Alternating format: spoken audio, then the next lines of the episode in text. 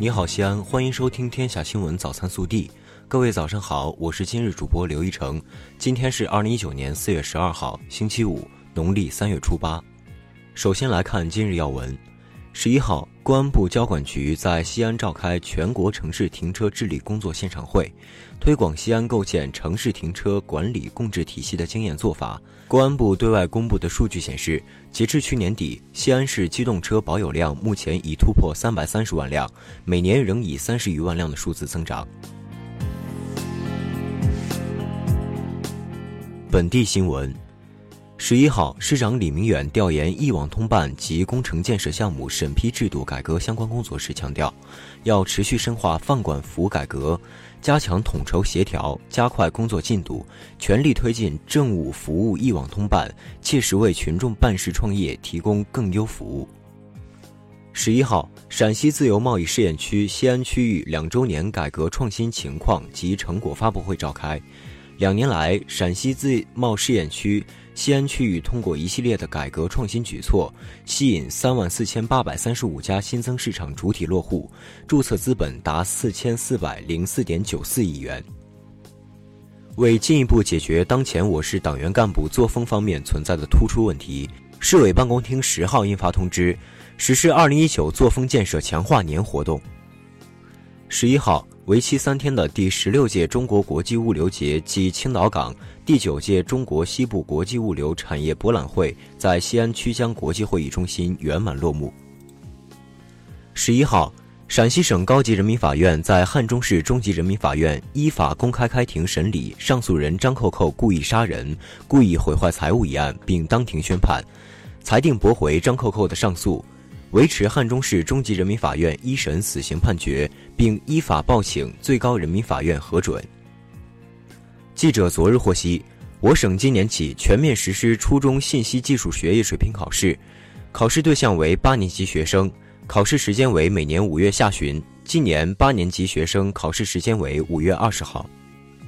十一号，西安市第三十八届爱鸟周活动在兴庆宫公园启动。号召市民群众从我做起，保护鸟类资源，守护绿水青山。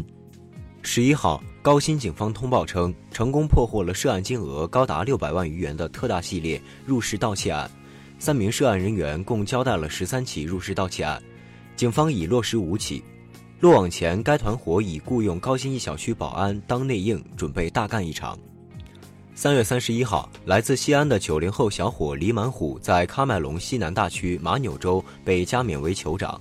李满虎所在公司因建设项目造福当地，去年年底他获封尼日利亚酋长，如今在喀麦隆再次获封，成为一名双酋长。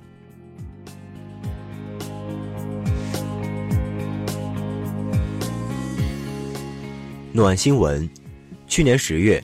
一名三十二岁的巴基斯坦留学生塞玛因先兆流产和早孕反应剧烈，前来武警陕西总队医院妇产科就诊。整个孕期，英语流利的医师庞苗和妇产科的同事们悉心照料留学生度过道道难关。今年五月，宝宝将在西安出生。国内新闻：十一号，国家统计局发布数据，三月份全国居民消费价格同比上涨百分之二点三。一季度全国居民消费价格总水平比去年同期上涨百分之一点八。十一号，教育部发布规定，明确校外培训机构不得招收义务教育阶段适龄儿童、少年开展全日制培训，替代实施义务教育；不得以国学为名传授三从四德、占卜、风水、算命等封建糟粕。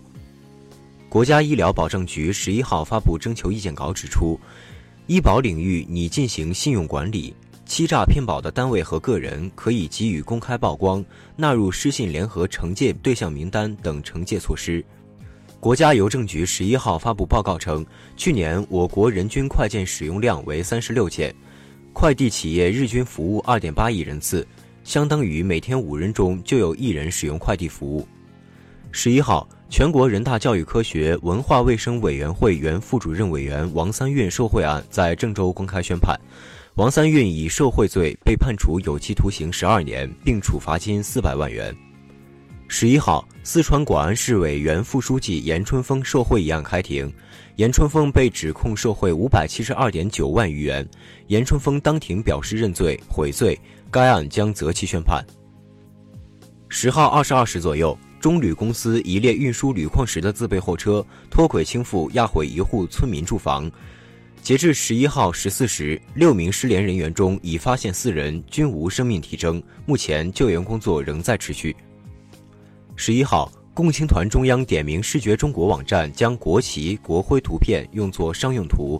视觉中国回应称，图片由签约公稿人提供，平台审核不严，已对不合规图片做了下线处理。国内新一轮成品油零售限价调价窗口将于今天二十四时开启。机构预测，油价将迎来年内第六次上调，届时一般私家车加满一箱油将多花六点五元。十号。河南郑州街头，一名男子身穿二战时期日式军服开车迎亲。十一号，郑州市公安局通报称，参与此事的六人均被抓获，其中两人被处刑拘十日，一人刑拘七日，三人被训诫。微调查。日前，深圳南山区一幼儿园一名女老师要求家长给孩子拍张以“我家的车”为主题的照片，用于装饰班级主题墙，并要求合照中的车必须是真车，不是玩具车。十一号，当地教育局回应，已立即叫停该活动。此举引发网友热烈讨论，这事儿你怎么看？